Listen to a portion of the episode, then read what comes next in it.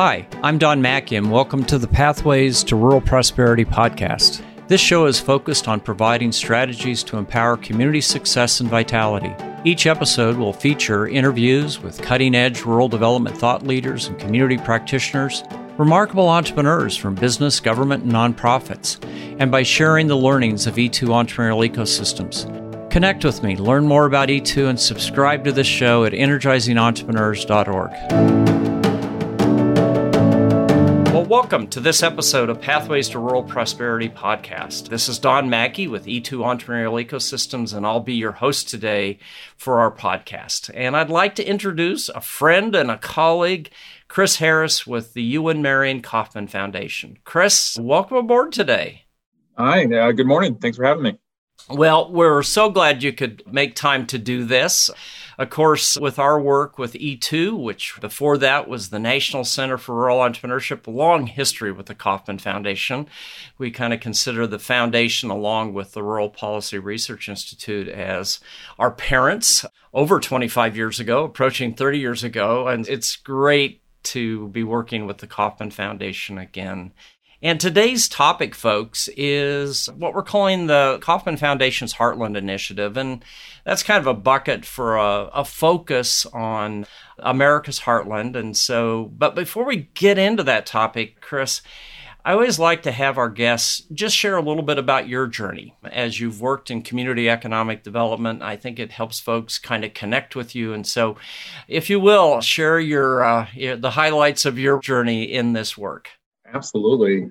I always start with the point that I am a lifelong Kansan, actually a lifelong rural Kansan. Uh, I took a small detour when I lived in Lawrence when, for my undergraduate degree at KU, but for my entire life, I've lived in, in rural Kansas. I was born in Dodge City, lived in Scott City, Hays, Hoisington, Salina. Some people would argue with me that Salina may not be particularly rural, but I would classify it as rural. And now I live uh, between Ottawa and Lawrence in rural Douglas County. And my wife, who also is a lifelong rural Kansan, we are raising two new Kansans here in, in uh, this part of the state. And that really is a centering point for where I've been and where I'm going, which is that I want to make rural America and rural Kansas uh, a great place to live that people choose to be a part of. I graduated at the beginning of the recession in 2008 with a degree in history, and which is, you know, in retrospect, was a great idea. I mean, because uh, the history degree is actually really useful because you understand how people and institutions work, but it, it feel like a great idea when you graduate in 2008. But shortly after that, I, I got a job. Uh, an entry level job at the Kansas Department of Commerce doing you know some grant work. I worked with some great people. Uh, what I didn't realize at the time is that I started that job at a very interesting time. It was just a year before another uh, election, uh, new administration. So I got a front row seat to what that means in state government when you have a administration change. And I, you know, I joke about this now, but I think there's some validity to it. I think I was so young and almost inconsequential at the time that they forgot to fire me. I stuck around and took over a lot of programs. Um, I mean, obviously, it was a difficult time. That kind of change is not ever easy, but I did get to learn a lot. I took over a lot of grant programs from the community service tax credit program to angel investor to you know all sorts of things.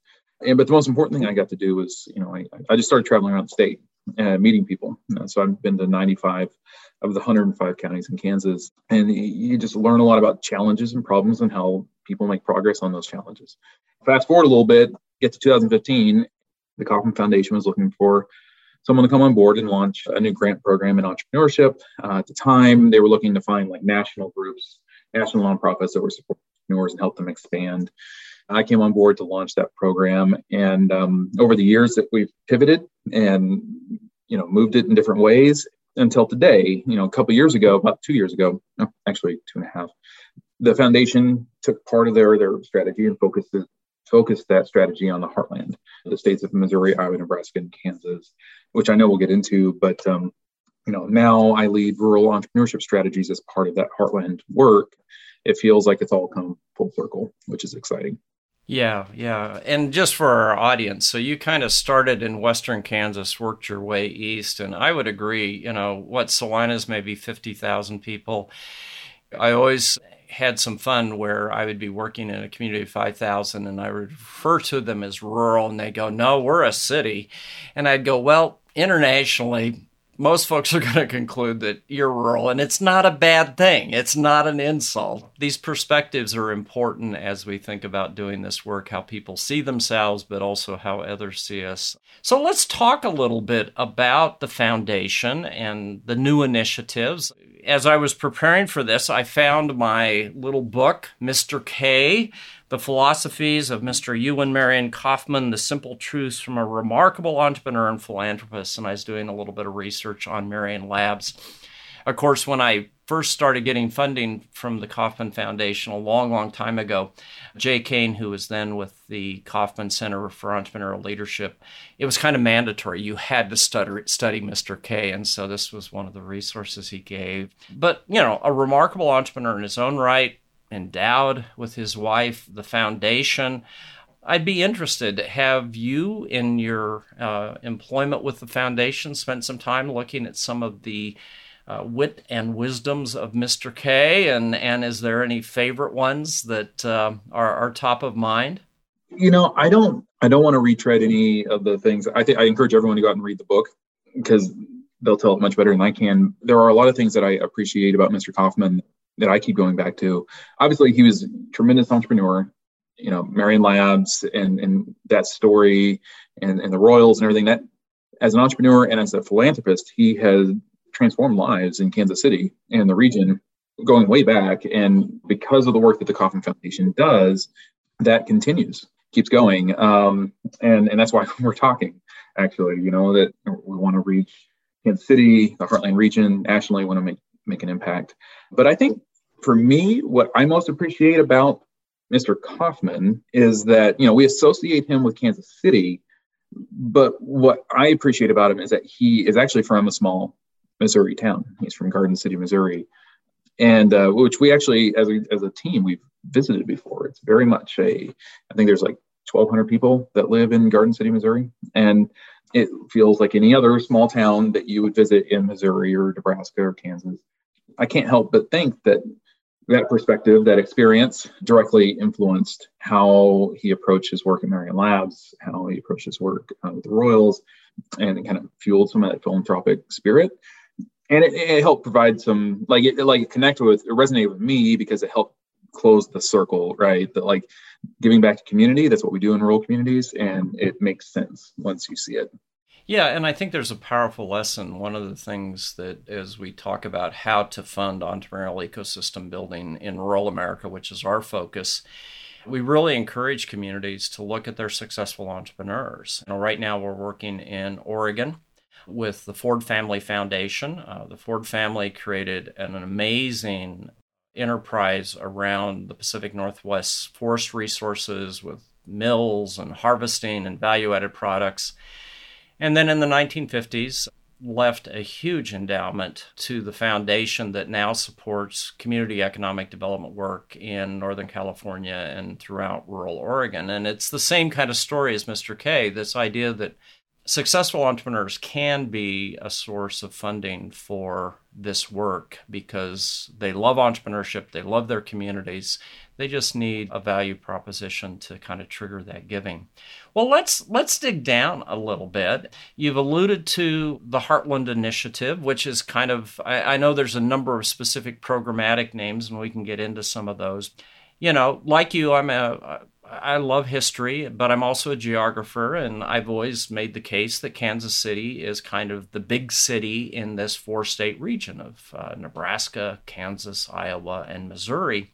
And so talk a little bit more about why the foundation is focusing on this four state region with, with a set of initiatives.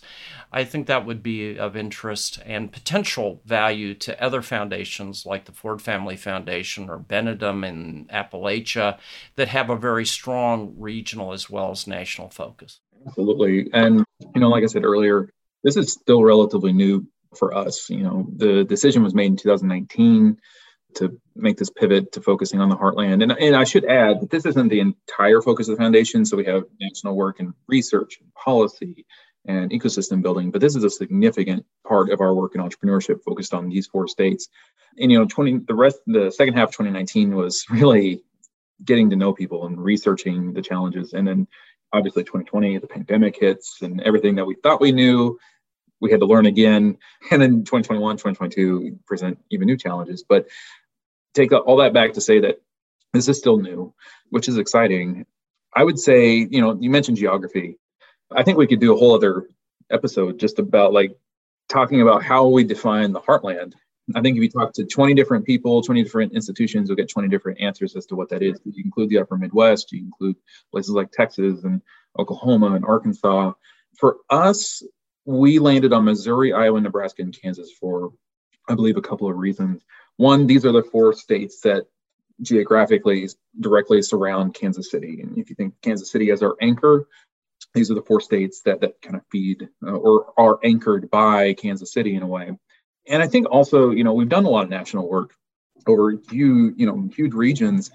And, and I'm not saying that this four state isn't region isn't large, but it is a little bit more manageable. It gives us an opportunity to go deeper and, and build more complex partnerships, sustain work on a longer term basis. And that's exciting. We're not just acting as a funder that drops in once and then leaves. We we have some some skin in the game, right? So the idea is definitely go deeper. I mentioned in 2019 we spent time traveling around the region. I think I hope we get a chance to talk about that a little bit and what we learned. You know, we visited Ord and in your neck of the woods, and we visited all four states actually, and visited stakeholders and groups across the region. And it really reinforced a lot of what we hoped we would get the chance to work on, which is starting to come together in what we're calling the inclusive prosperity framework at the Kauffman Foundation, which essentially, if you boil down our strategy and our, our strategic goals into really two, it's inclusive prosperity and it's transitioning the region from traditional economic development models to one that's led by entrepreneurship and innovation. And they're kind of linked. You know, when we say inclusive prosperity, we mean we want to create the conditions, the ecosystem in which any person from any background, from any place, can start and grow a business. There are a lot of things that feed into that, but that's the goal. And kind of parallel to that and linked to that is this idea that this goal of transitioning the region from that traditional economic development model, which as you and I both know, is like focused on recruitment and retention of large businesses. And I'm not saying that that doesn't have a role to play, uh, but we also know that the majority of net new job creation comes from new and young businesses. And there's a little bit of an imbalance as to what types of businesses get supported in terms of public incentives and things like that. And so we're trying to transition it to focus more on supporting entrepreneurs. You know, just to put a, a thumbtack on on the point you made. First of all, we celebrate the direction that the foundation's going. Not because I live in Nebraska, but that's part of it. But I, I, I just think this kind of serious focus on a geography to create transformative change, uh, empower that is just really exciting.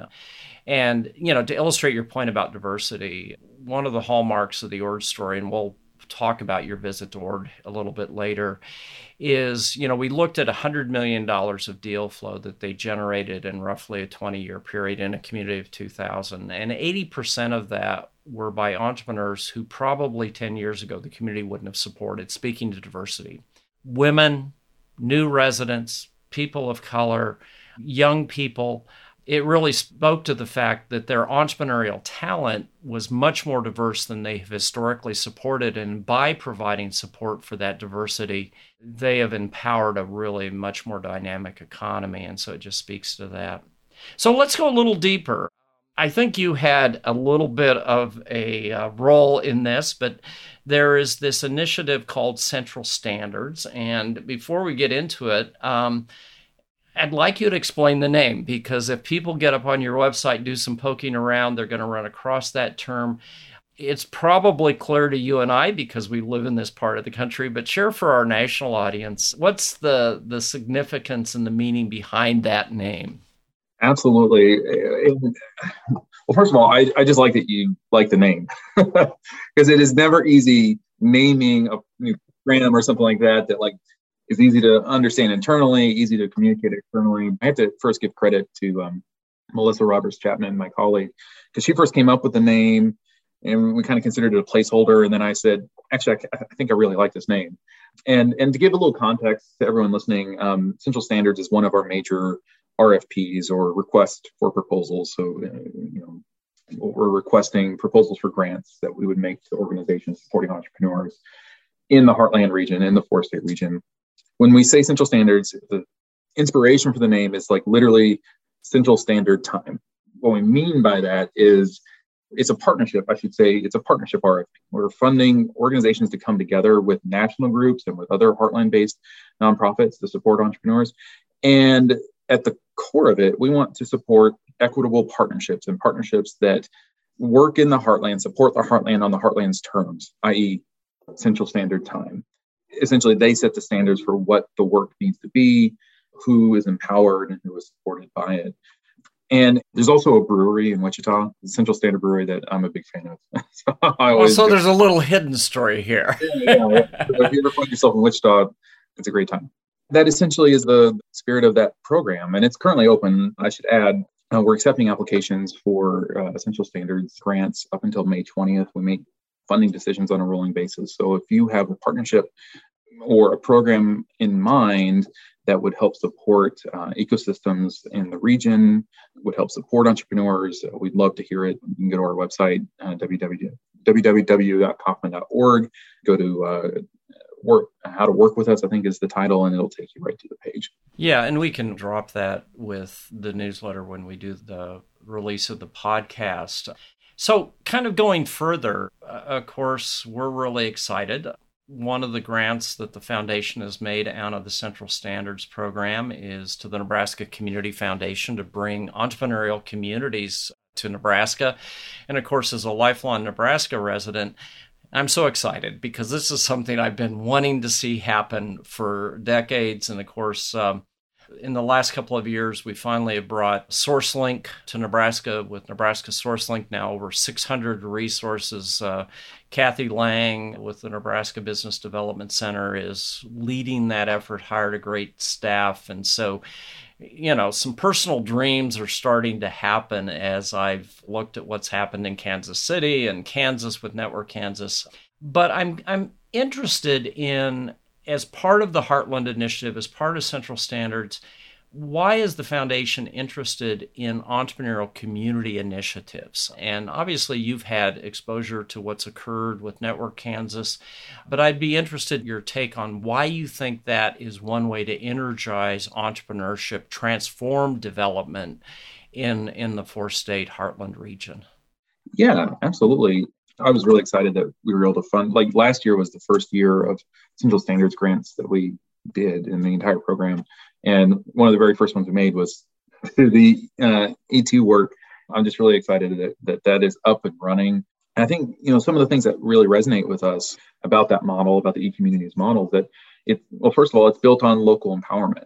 You know, it's about local committees making local decisions, connecting those dots, helping entrepreneurs get started and move forward.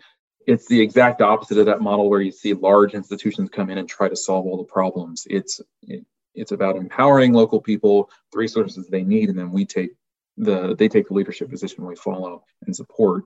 And, and you know, at its core, it's really about getting assets and power to local ecosystem builders, and that is very much in line with what we think needs to happen on a mass scale.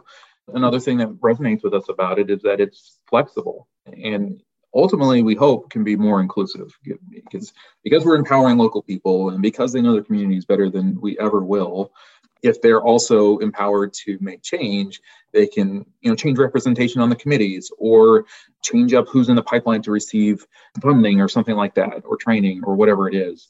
They can mirror the changes that are happening in their community demographically and economically, which is exciting. Um, so it's a really flexible model, and it's also but it's flexible in the short term. It's also long term, right? Like, it, you know, you're building uh, local knowledge and, and capacity to do this work. And it's something that requires a long term commitment, not a huge commitment in terms of funding, but a long term commitment in terms of support and, and partnership. And that's something we, we need to move away from quick fixes. And this is very much in that, in that spirit.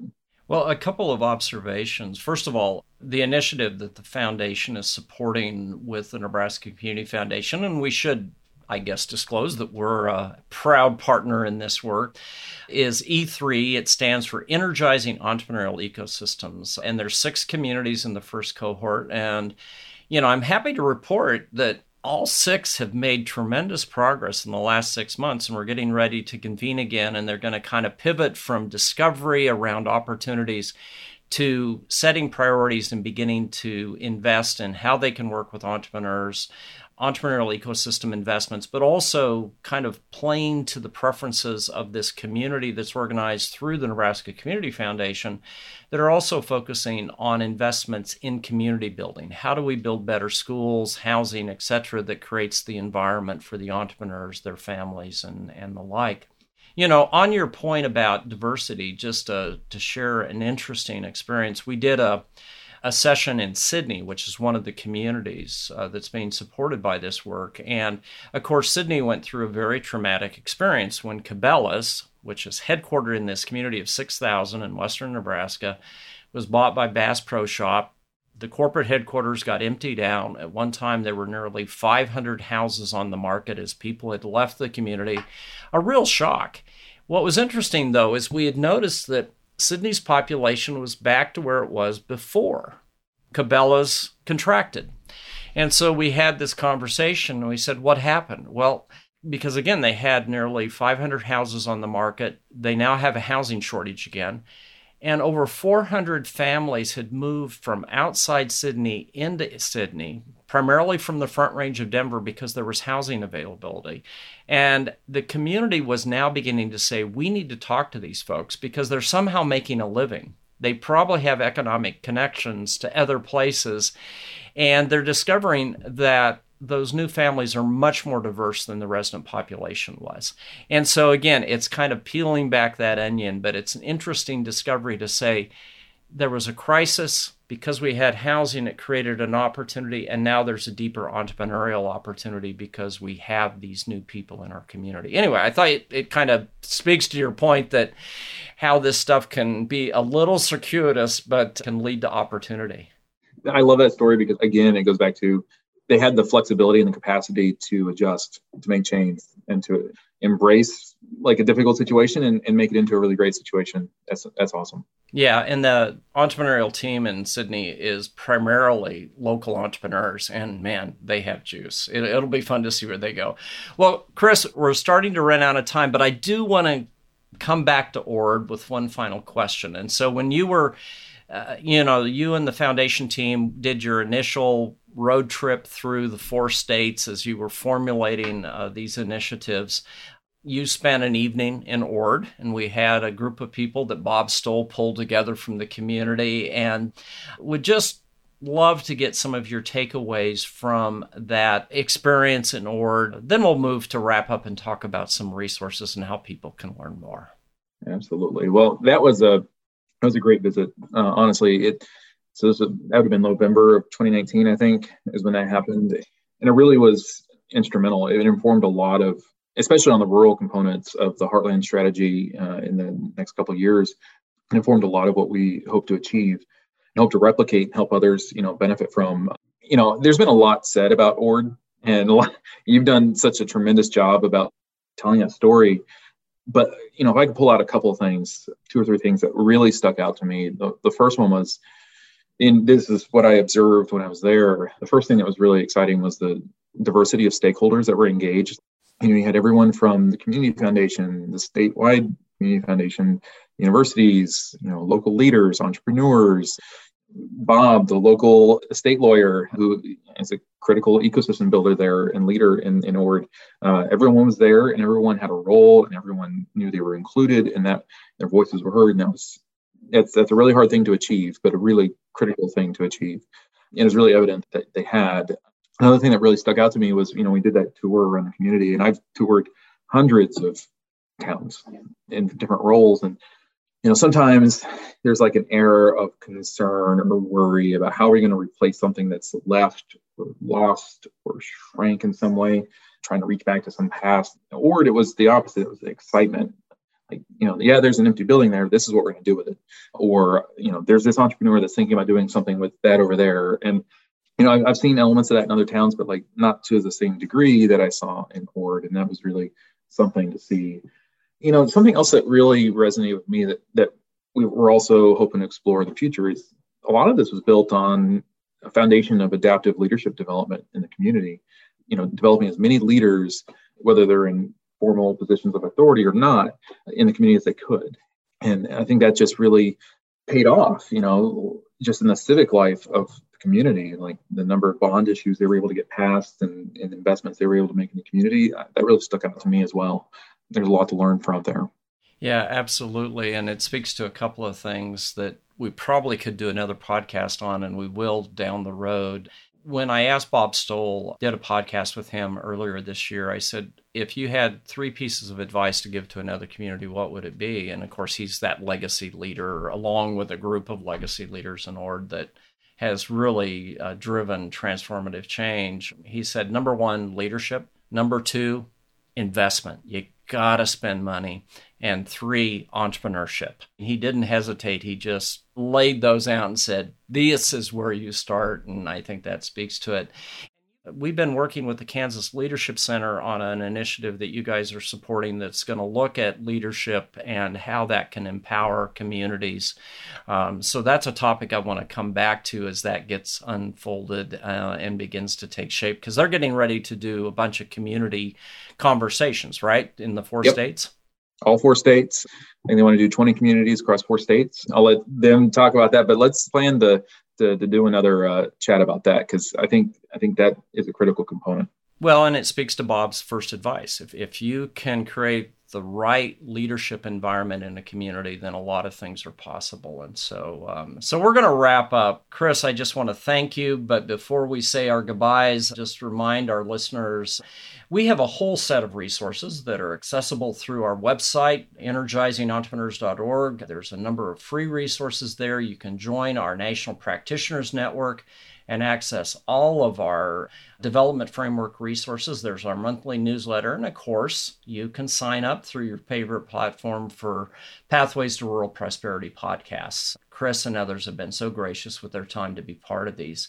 In terms of specific resources that we're going to share with this podcast, there'll be some information about the foundation, about the Heartland Initiative, and we're also going to share some information about Nebraska's E3 initiative. And so those will be some things that will give you additional information. And of course, we'll include the foundation's website and some navigation so that you can get on the Kauffman Foundation. So Chris, in closure, uh, it's been great to have you as my guest today. Well, I've enjoyed this and I hope we get to do it again sometime. Oh, I'm sure we will. There's a lot of neat stuff happening, and so there's some great topics to talk about. So, to our listeners, all our best to you and your efforts to grow a stronger rural America, one community at a time, in your corner of this great continent. Thanks and take care. Thanks for listening to this episode of the Pathways to Rural Prosperity podcast. Head on over to energizingentrepreneurs.org where you can subscribe to this podcast and tap into more than 25 years of field experience from E2 entrepreneurial ecosystems. I'm Don Macke, and I'll see you next time on Pathways to Rural Prosperity podcast.